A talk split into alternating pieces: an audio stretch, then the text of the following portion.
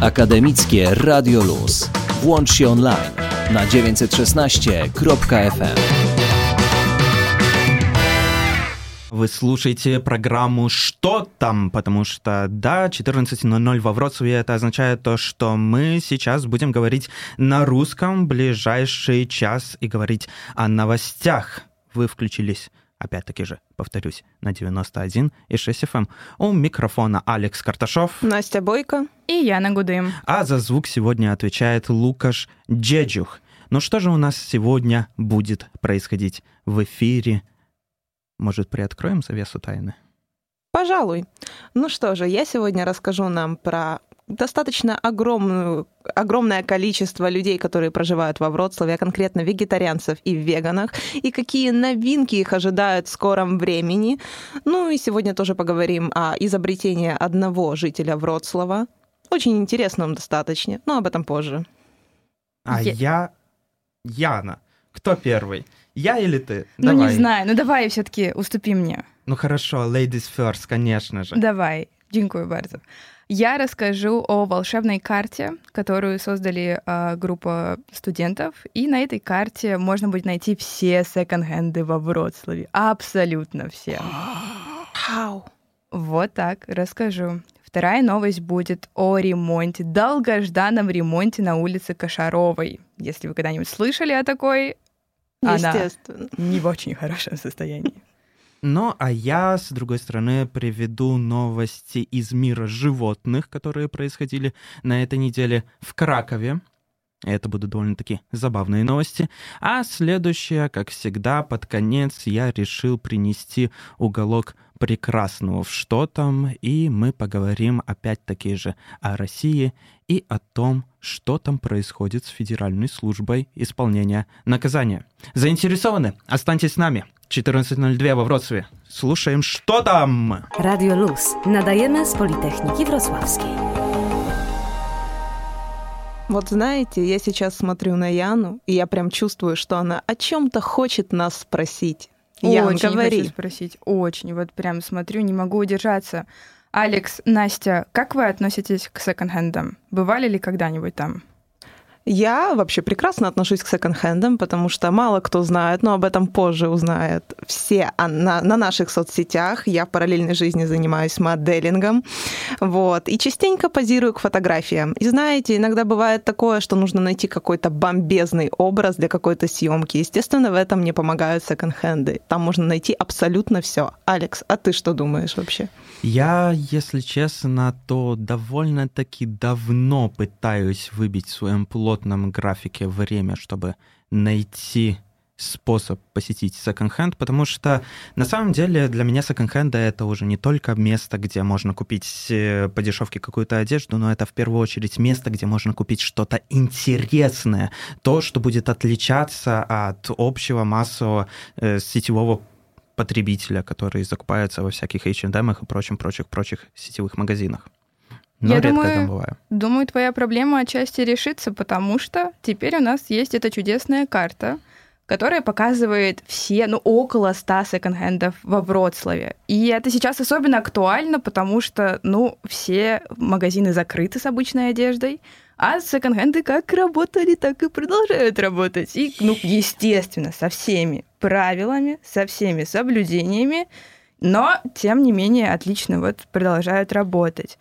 И группа студентов создали эту карту, можно найти вот прям абсолютно все, и это было, э, у этого есть большая цель какая-то, вот прям такая большая. Это популяризировать повторное использование одежды и вещей, а, ну, замедлить ущерб, который мода приносит экологии. Но на самом деле довольно-таки интересный момент.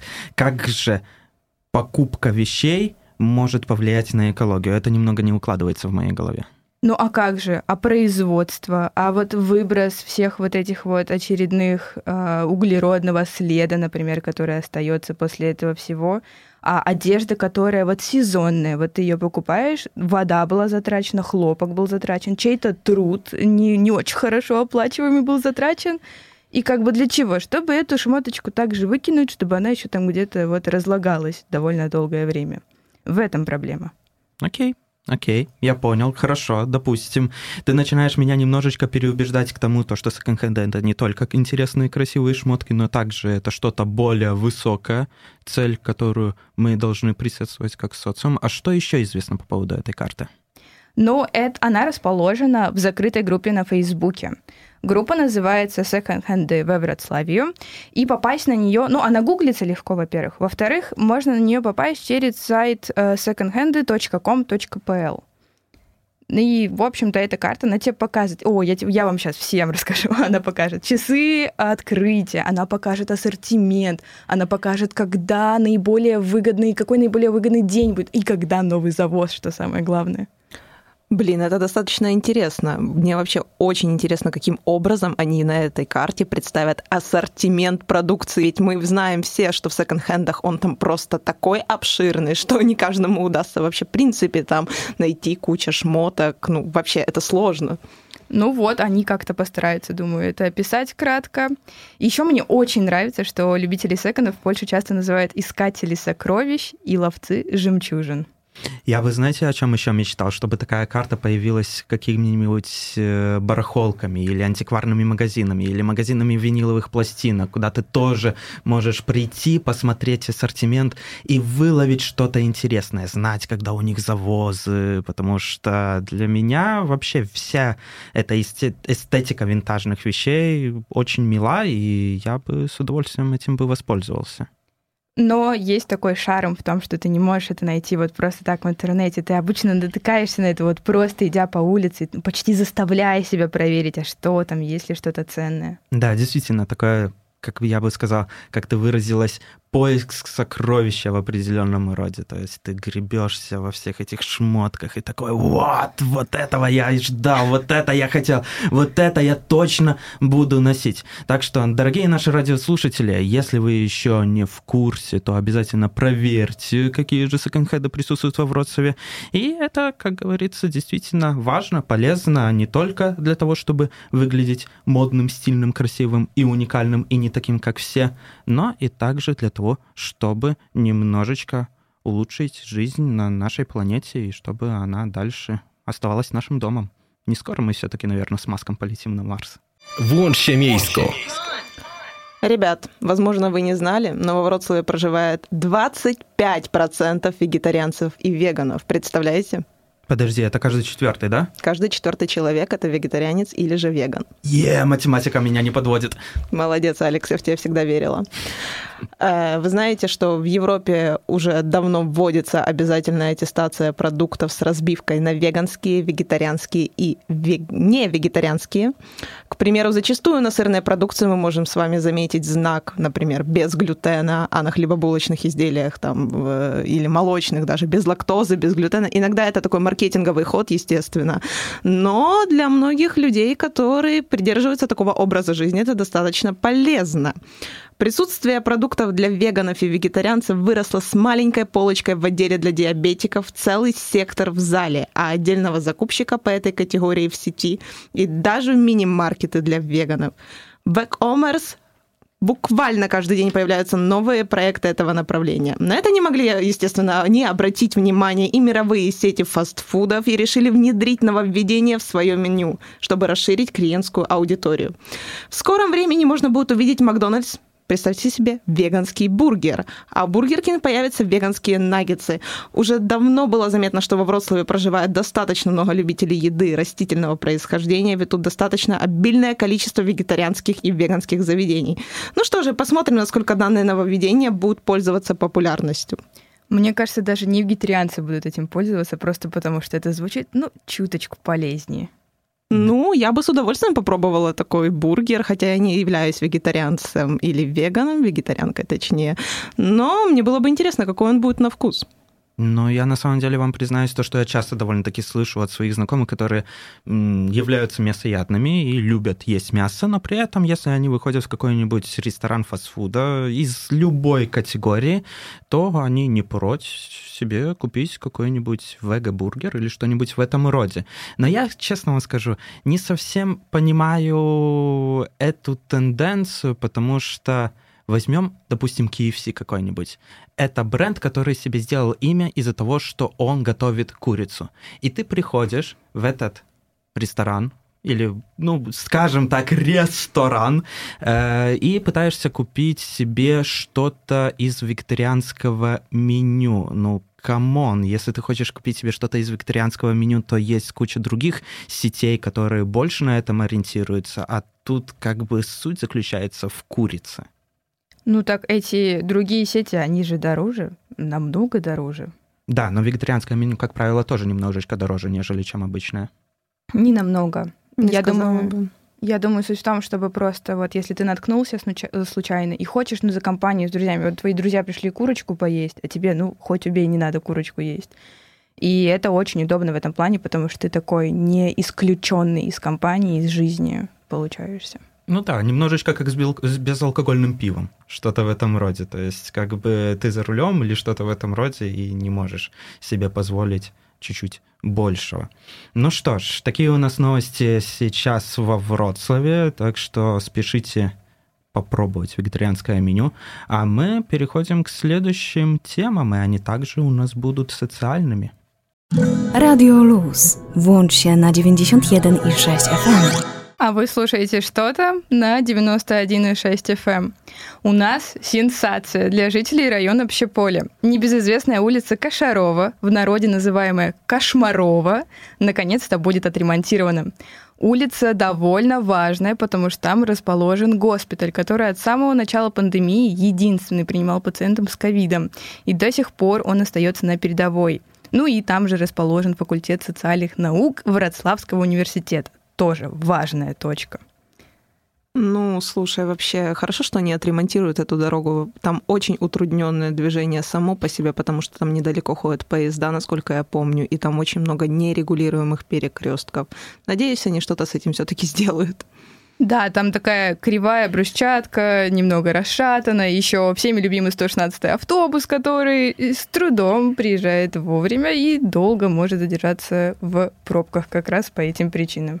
Слушайте, ребята, у меня такой вопрос. Мне кажется, каждый город страдает и имеет такую одну знаменитую улицу, на которую лучше без надобности не выезжать. Вот у вас есть такие улицы в городе? Вот у меня в Бресте есть. Это, по-моему, улица Янки Купалы, если мне не изменяет память. И вот там, э, в принципе, можно спокойно ставить подвеску своей машины.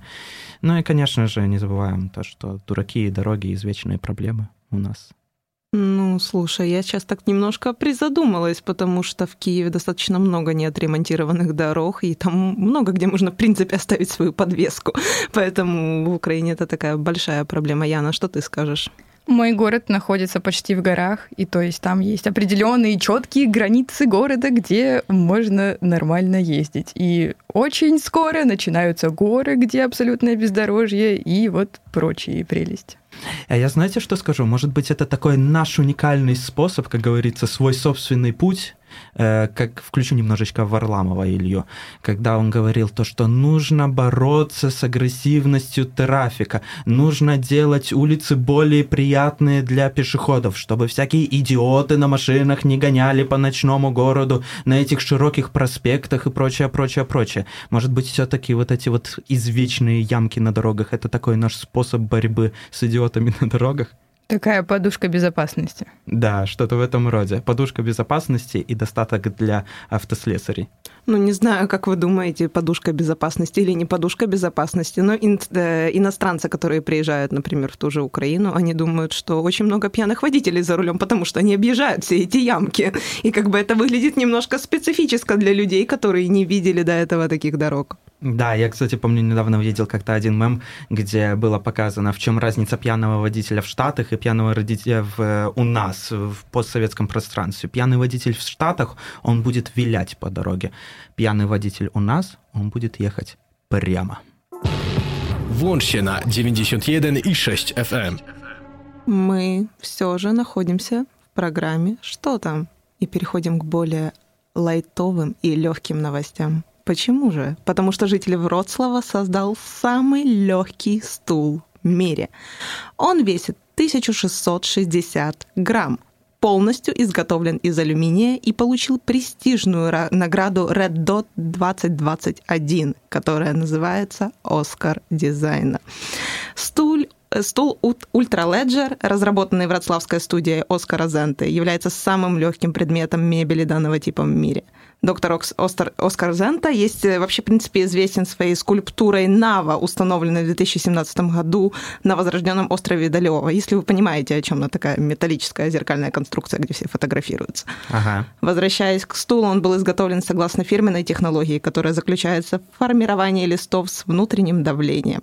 Несмотря на то, что он выглядит хрупким, он выдерживает нагрузку в 1200 килограмм. Ну, теперь я точно могу смело скидывать свои шмотки на стул и не бояться то, что он перевернется. Вау. Да, да, да, да, да, да, да, да, да, да. Но знаете, это типичная проблема, когда у тебя есть вещи, которые еще недостаточно грязные, чтобы кидать их в стирку, и еще уже недостаточно чистые, чтобы повесить их в шкаф. Где они оказываются? Конечно же, на стуле. Ну, как бы стул это не только место, где ты сидишь. Стул это также склад, склад, ну и, наверное, еще раз склад. Ну, вообще, в принципе, по такой технологии можно изготовить любую мебель, мне кажется, и это бы очень сильно нам помогло при переездах. А какие еще применения этого могут быть?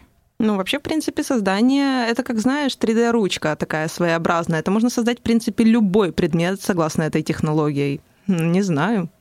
Что придумает автор, то и будем иметь. Ультралегкий стол. Ультралегкий стул.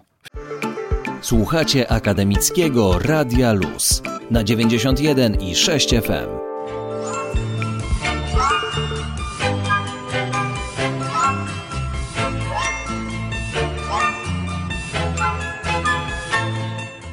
Новости из мира животных. Что там? На прошлой неделе в Кракове проходила операция по спасению экзотического животного. Вы даже не представляете себе, насколько экзотического. В сообщении в Facebook Организация службы защиты животных сообщила, что им в отчаянии позвонила женщина и пожаловалась на сидящее уже два дня на дереве неопознанное животное. Сотрудники уточнили, может ли это животное быть хищной птицей, на что женщина в истерике начала кричать, что чудовище больше походит на лагуну. На вполне логичный вопрос сотрудников «Чё?». Женщина поправилась, успокоилась и вспомнила слово игуана. Инспекторы, дружно собравшись, спасать бедную игуану от краковских весенних холодов, по прибытию на место происшествия констатировали более прозаичный факт. Вместо рептилии они приехали спасать погрызенный птицами круассан. Боже. Как прекрасно! При этом организация заявила, что люди должны продолжать проявлять осторожность и сообщать о любых опасениях по поводу благополучия животных. Я читала еще, что люди из этого дома боялись открывать окна, чтобы оно, не дай бог, не залетело к ним. О, чтобы, не дай бог, какая-нибудь крошка не попала к ним в обиход. Ну, а как вообще отреагировали спасатели? Как-то они были негативно настроены?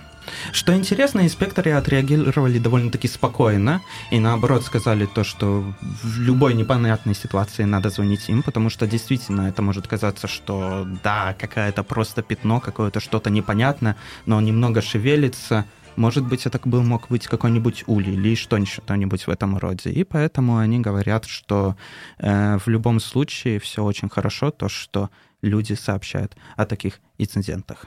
Слушай, а после при, приезда спасательных служб, как себя почувствовала эта женщина, которая их вызвала? Я сначала подумал то, что ты хотела спросить, как себя почувствовал круассан, когда его наконец-таки сняли с дерева. Честно тебе скажу, не знаю. Об этом история умалчивает, что она говорила. Ну, вряд ли она его как-нибудь использовала. На самом деле, многие в сети разразились, то, что это какой-то фейк или же что это шутка, но на самом деле даже на официальной странице BBC, потому что эта новость даже попала в BBC, прикиньте, а, есть фотка, где действительно сидит круассан на дереве в данной ситуации. Я не знаю, как найти более подходящее слово. Сидит. Ну, знаете, мне кажется, это очень хороший подход такой человеческий, что действительно реагировать на разные вызовы, даже когда это просто круассан. Да, да, да, тем более это могла быть спокойная игуана или же хищная птица. Я просто представляю, что бы происходило у нас. У нас бы просто подошли к дереву такие, о, что там? И оштрафовали за ложный вызов. Да, и оштрафовали за ложный вызов. Или, по крайней мере, бы просто палкой по дереву будым, будым, будым. Там, наверное, ули. Да не, не ули. Да нифига там ули. Да не, не ули. Один тычет палкой в этот улей, улей падает, пчелы начинают разлетаться, тот, который тыкал палкой, начинает убегать, а остальные стоят, курят и такие... Да, действительно, это был улей. Radio Luz. Włącz się lokalnie. А раз уж мы находимся в тематике животных и локальной тематике, то стоит вспомнить еще об одном инциденте, так скажем, со зверюшками, хотя это уже настоящий лесной зверь был, который произошел недалеко от Вроцлава, а точнее в Вилкишине, на стации палив «Газела». Там, представьте себе, кабан решил воспользоваться туалетом. Вот это так и выглядело. На самом деле можно тоже легко гуглиться в интернете видео этого кабана, и он прям целенаправленно туда бежал. Причем так в припрыжку, прям очень быстро. Ну, видимо, ему очень нужно было. Не знаю, дождался ли он своей очереди. Надеюсь, то, что кабинка туалета была действительно свободна для него. Но вообще я бы посоветовал сейчас организаторам этих э, всех э, стаций палев делать три кабинки. Мужскую, женскую для кабана. Было бы классно, прикиньте. Ну, в принципе, для животных тоже можно было бы что-то такое сделать, как кабаны. Я вообще не имею лучшие впечатления про этих животных, потому что когда я ехала по Вроцлаву, это была ночь, там была опустошенная дорога, еду на велосипеде, я так немножко, знаете, устала, сбавила скорость. И тут из леса выбегают два огроменных кабана. Я такая, что? Начинаю тормозить. Думаю, сейчас они перебегут все дорогу, я себе спокойно поеду дальше. Но тут они разворачиваются на меня. И знаете, у меня только три скорости на велосипеде, я включила 18-ю. Я просто доехала домой, не знаю. Ну, вообще, это на самом деле опасные животные. Они могли бы, в принципе, разнести тот туалет. Но это очень страшно, прям, я считаю, тебе очень повезло, что ты была как минимум на велосипеде. Зато как помогает при запорах? Вы представьте, сидите вы на станции полив бензиновых, на, именно на заправке, прошу прощения, наконец-то я вспомнил, как это говорится по-русски. Сидишь ты, делаешь все свои грязные дела, и получается, ну вот проблема у тебя с этими грязными делами, и, и ты, ты ну что, Яна мне тут пантомиму устраивает, говорит, боже мой, что ты несешь? Да, мне не нравится. Ну ладно, хорошо. Ну действительно, кабаны прекрасные животные, конечно, могут быть опасными. И еще я слышал то, что это частая довольно-таки проблема, например, на курортах польских Балтики, потому что там э, эти кабаны обитают, и довольно-таки часто они выходят к туристам, и этих туристов э, довольно-таки сильно пугают, но при этом кабаны там, как правило, такие, знаете, немножечко прирученные, домашние. Конечно, никогда нельзя приручить дикое животное, и даже если тебе кажется то, что оно такое милое, замечательное, и его можно покормить, то всегда нужно относиться к этому с ответственностью, потому что ты никогда не знаешь, что может стрельнуть у него в голове. Ну, а на Балтике вот иногда этих кабанов, к сожалению, прикармливают, поэтому они чувствуют себя вальяжно. Ну что ж, такие новости у нас были сегодня в «Что там?» И э, подключайтесь к нам на следующей неделе. К слову, к слову, одно очень важное замечание. Если вы хотите нас послушать э, в свободное время, то не забывайте то, что у нас появились подкасты. И это очень-очень-очень важно. На Анкоре можете найти, э, входите по ссылке Анкор FM, «Что там?» и можно слушать. И также, если вы хотите узнать нас получше, посмотреть, как мы вообще выглядим, а не только услышать наши голоса, то тоже ищите нас в соцсетях, очень популярных, но мы не можем говорить каких. Ну, я думаю, все все знают. Ну что ж, будем прощаться, ребята. Такие у нас были сегодня новости. В, у микрофона был я, то бишь Алекс Карташов. Настя Бойко. И Яна Гудым. Ну и слышимся через неделю. Akademickie Radio Luz.